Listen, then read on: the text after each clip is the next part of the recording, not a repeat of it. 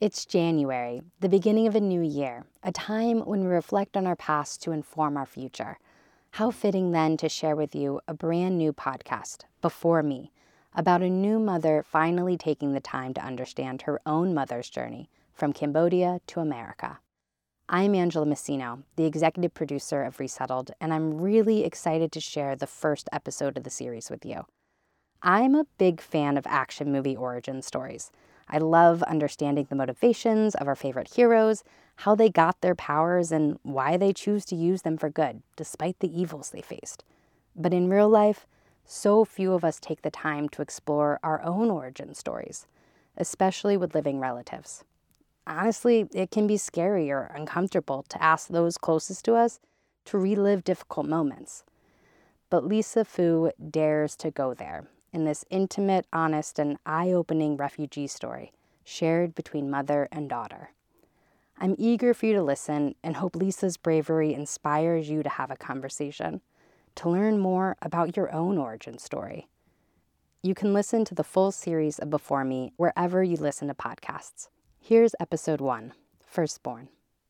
This episode contains descriptions of death during war, acts of genocide, and family separation. Thanks for listening. Hi,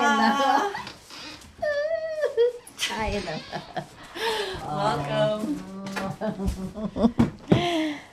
oh, wow. She's very good size. She's beautiful.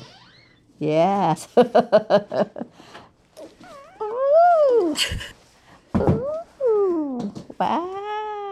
This was the first time my mom met my daughter, Acacia, five days after she was born. It was early October 2016, and my mom had just flown from New York to my home in Juneau, Alaska. More beautiful than pictures. Isn't she? photo, yeah. Can you see her? Yeah. I'll do another one. Does she look more like Milan or? Oh, like oh, I think she definitely look more like you. I think it's the case for many grandparents, but my mom would transform with Acacia. She laughed differently, and she laughed a lot. I was convinced she was having more fun with Acacia than I was. Look at her forehead. Look at that forehead. Everyone said that that's her daddy's forehead. but the but she the, said half and half, yeah. half and half. Yes. Isn't she cute though? Yes, she's cute. Yes, she's adorable. Your first grandkid. First grandkid.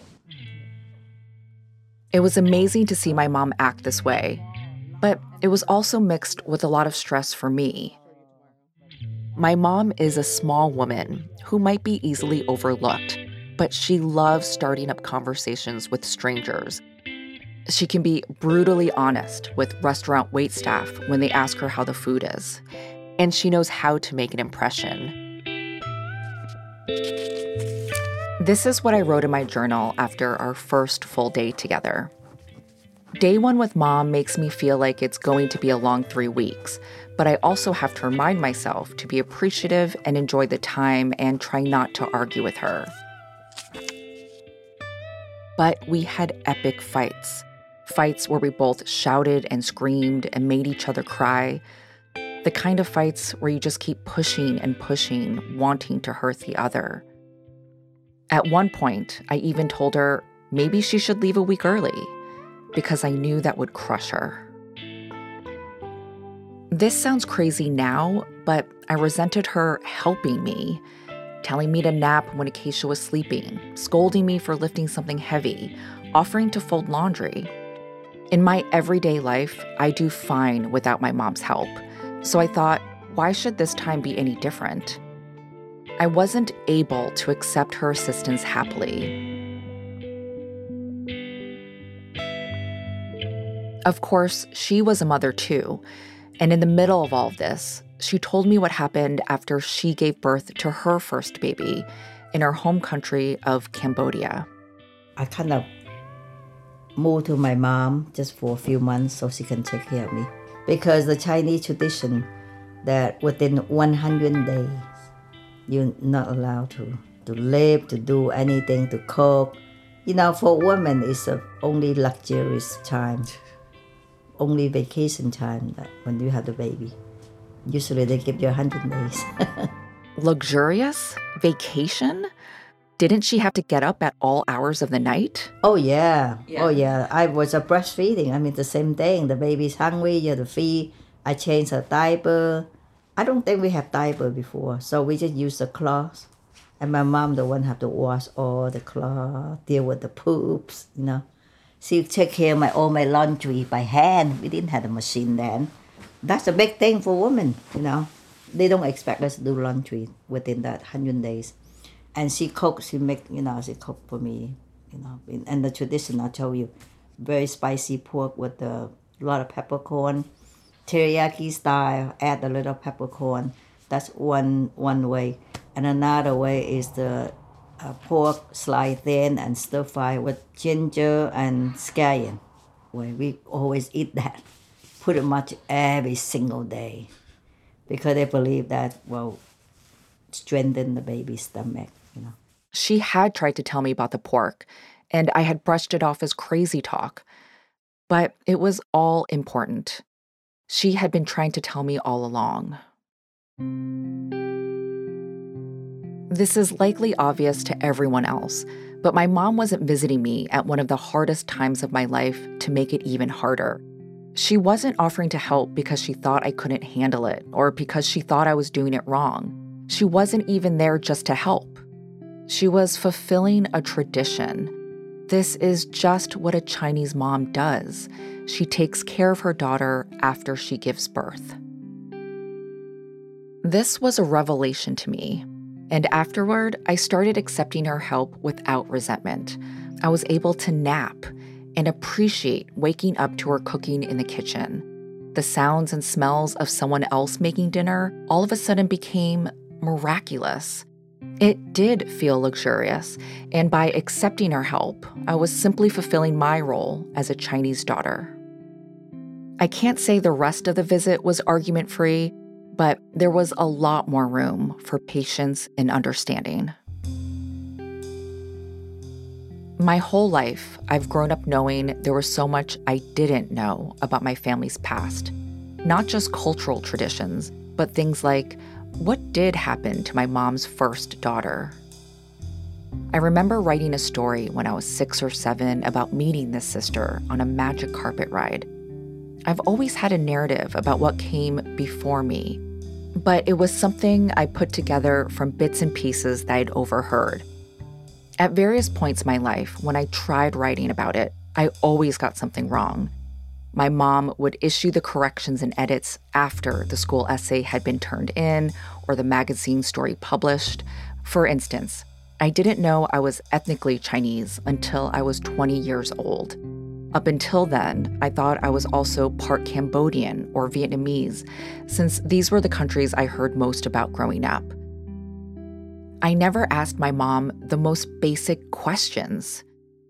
But us being in the same location together for three weeks was my opportunity to finally do just that. Well, you know, just ask you some questions about your life. My life, oh my God, it's a long story. I'm Lisa Fu, and you're listening to Before Me, the five part story that follows my mom's journey from Cambodia to America and the long overdue conversation that helped us connect over our family's history.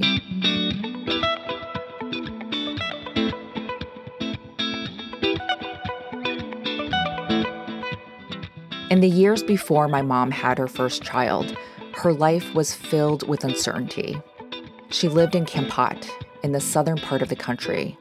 When she was a teenager, the Vietnam War was going on next door, seeping into Cambodia. In 1969, the US began bombing Cambodia in hopes of destroying Vietnamese communist camps and supply bases. Attacks are being launched this week to clean out major enemy sanctuaries on the Cambodian Vietnam border. This is the decision I have made. At the same time, Cambodia was having its own war between the Cambodian Republic and the domestic communist group called the Khmer Rouge. In the midst of all this, my mom got married. She was 17. My dad, Kisong, was 26. Both my mom and dad are Chinese and come from families who immigrated to Cambodia. After getting married, my mom immediately moved in with his family, and soon after, they had their first child. Her name was Ali.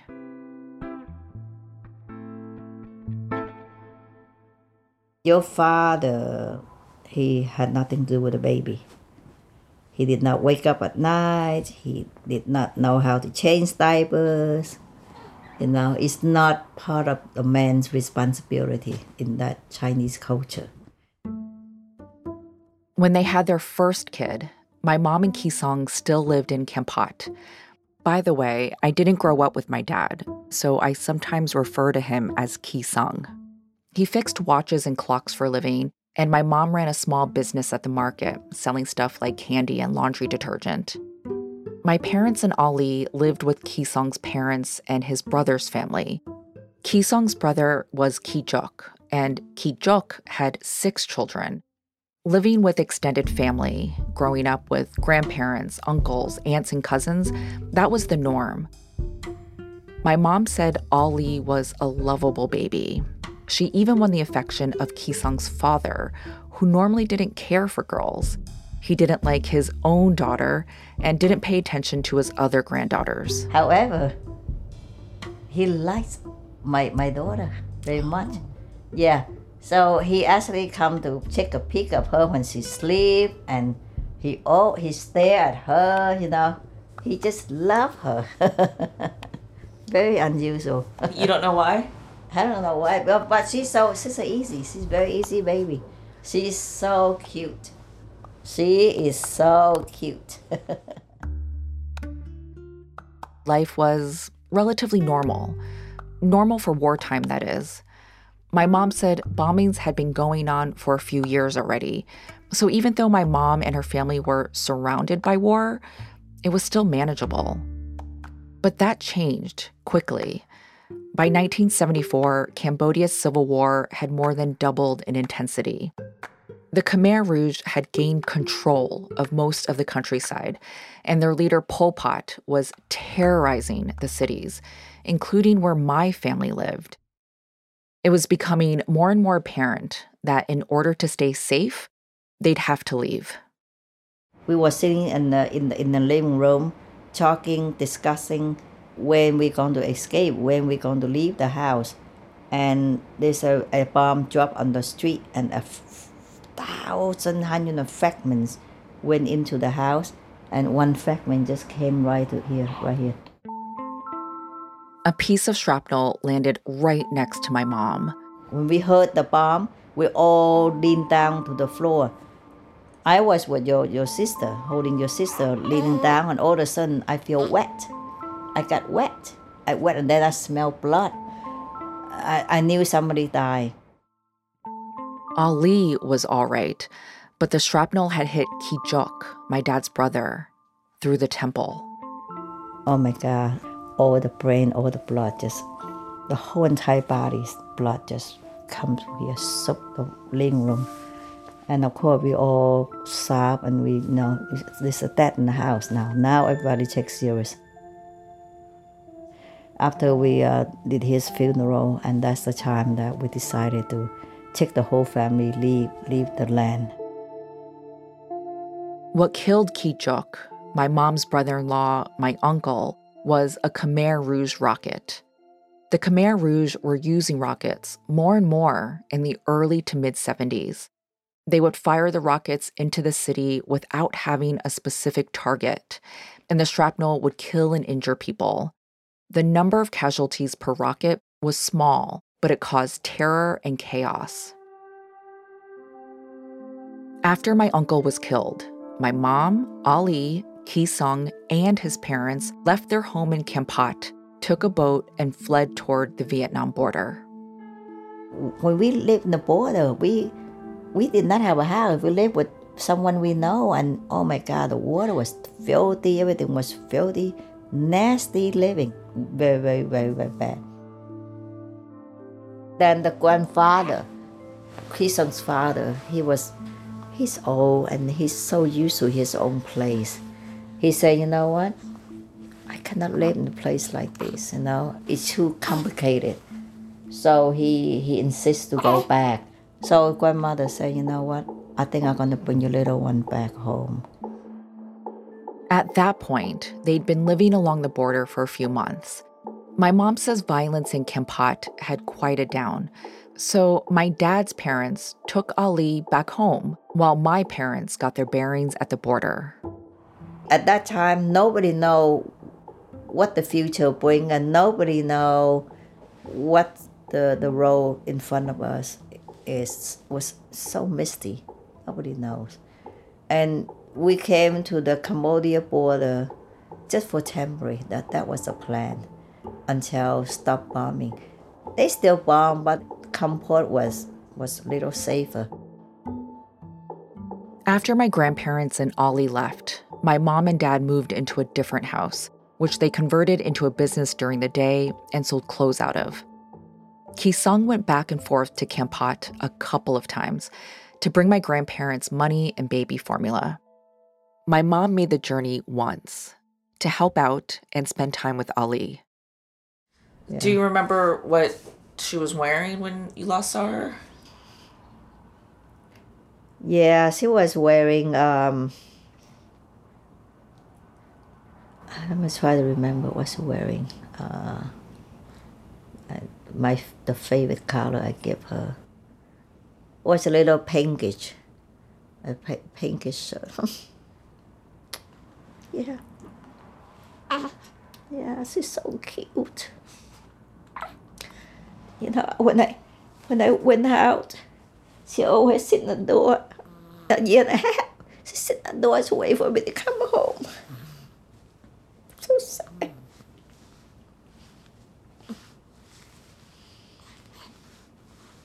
Too bad grandfather, grandmother did not want to stay with us. Grandfather was very difficult, otherwise otherwise we, we will have them stay. You know, but they did not want to stay. But where we are is not safe either. It's a Cambodia border and that's where the Khmer Rouge live. They can come by bicycle. They can slaughter everybody, you know you can probably hear that my mom's trying to explain why they made the decisions they did, why they let Kisong's parents take Ali. But you have to realize there was no right or wrong thing to do. There was no playbook for war. My parents remained in that house for as long as they could. The reason we, we stay there because we're hoping to see your sister. We're hoping she'll come one day. We were hoping that somebody would check her out. Somebody would bring grandmother and her out every single day. Every single day, we're hoping to see her. The plan was for everybody to be together again eventually, but my mom and dad were forced to leave the border. During one of Kisong's visits to Kampot, Khmer Rouge soldiers came to the area. My mom was all alone and she heard gunshots. She called it a slaughtering. They know you're not part of them. They just shot people gun and they kill people. You know, even a civilian, so what? They kill you because they know you're not, not one of them. And they also want a territory.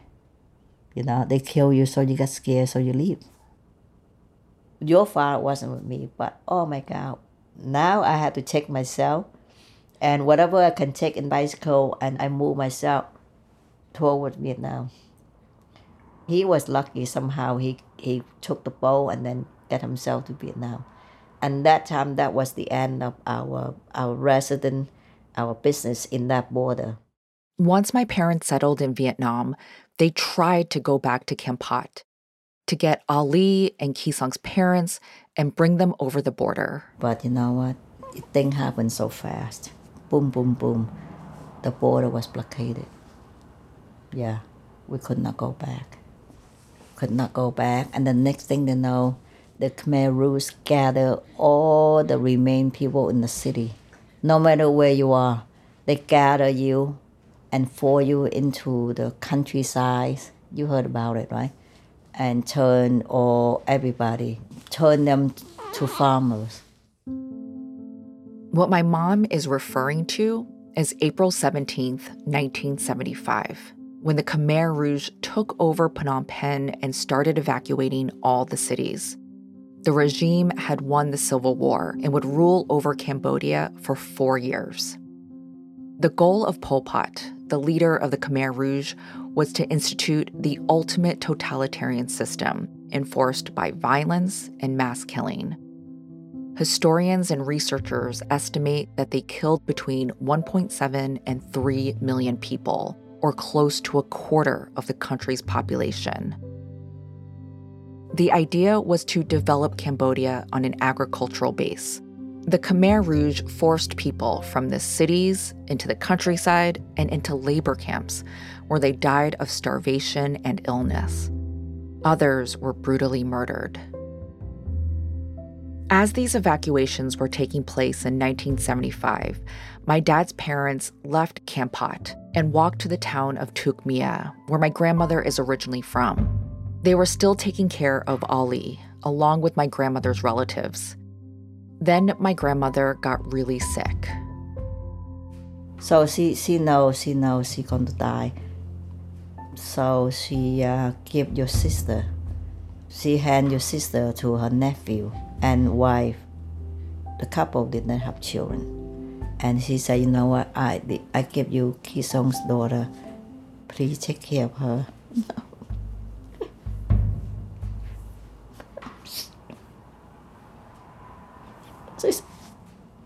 one day, she said, take care of her one day when you see the parent, you give her back to her parents. My dad's cousins cared for Ali for more than three years, and my mom says they loved her. But one day, Khmer Rouge soldiers came to their house with a list. On the list were the couple's parents, who'd been landlords. The couple themselves were not on the list. Neither was Ali. City people, educated people, former business leaders, they were all being targeted by the Khmer Rouge as traitors but the soldier said the people on the list would simply be relocated. My mom told me about all of this while holding my daughter Acacia in her arms. So the couple who had your sister say, Oh, the parents are older now. We have to go where they're going. We like to go with them. He didn't know. So he decided to go with them. So they add them on the list and your sister also on the list and then they killed them all. They killed oh shot. She was seven years old. And people who came out who I met who have known her, they lived with her, they said she was the, the oh, nicest little girl. So sad.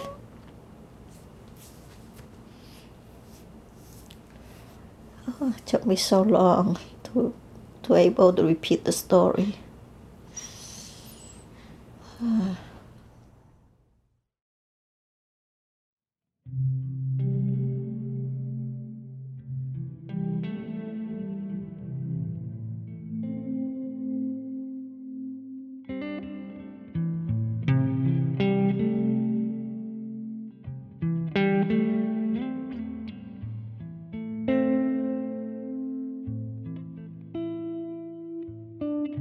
When Vietnamese soldiers defeated the Khmer Rouge in January 1979, many who survived left Cambodia as soon as they could. My mom says people who had known Ali found her in Vietnam to tell her what happened. Up until then, my mom had always held on to hope that she'd see her firstborn again.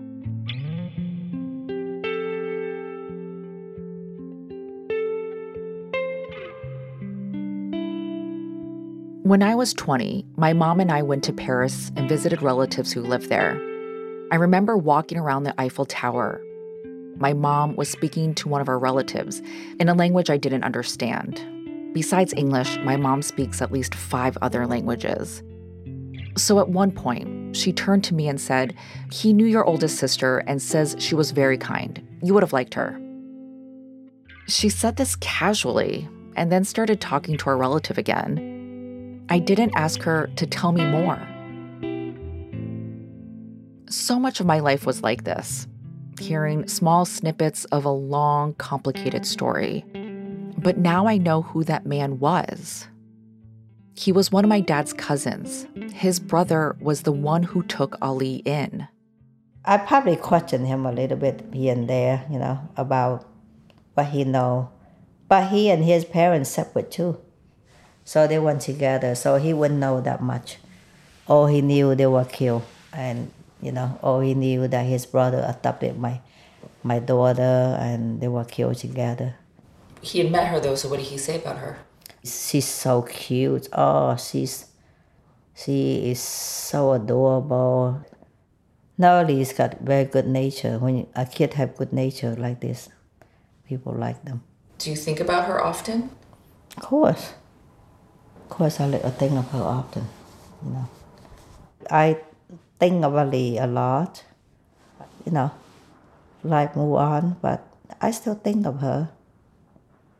You never, you never forget your baby.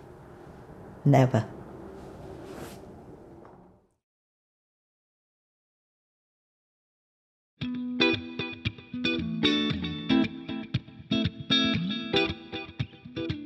On the next episode of Before Me, my mom recounts the harrowing years she spent fleeing the Khmer Rouge.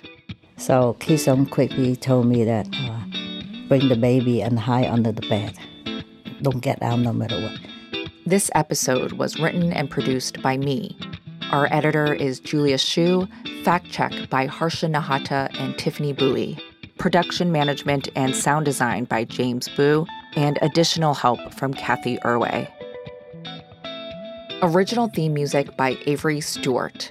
Audio engineering by Dave Waldron and Timothy Lu Lee. Thanks to Ben Kiernan for speaking with me about the historical context of what my family experienced. And of course, special thanks to my mom. If you want to record an oral history interview with someone you love, even if you've never tried it before, check out selfevidentshow.com slash history where you'll find a free toolkit to help you take the next step. Before Me is a self evident media production. Our executive producers are James Boo, Ken Ikeda, and me. The show also receives support from the Alderworks Alaska Writers and Artists Retreat and the Juneau Arts and Humanities Council. I'm Lisa Fu. Thanks for listening.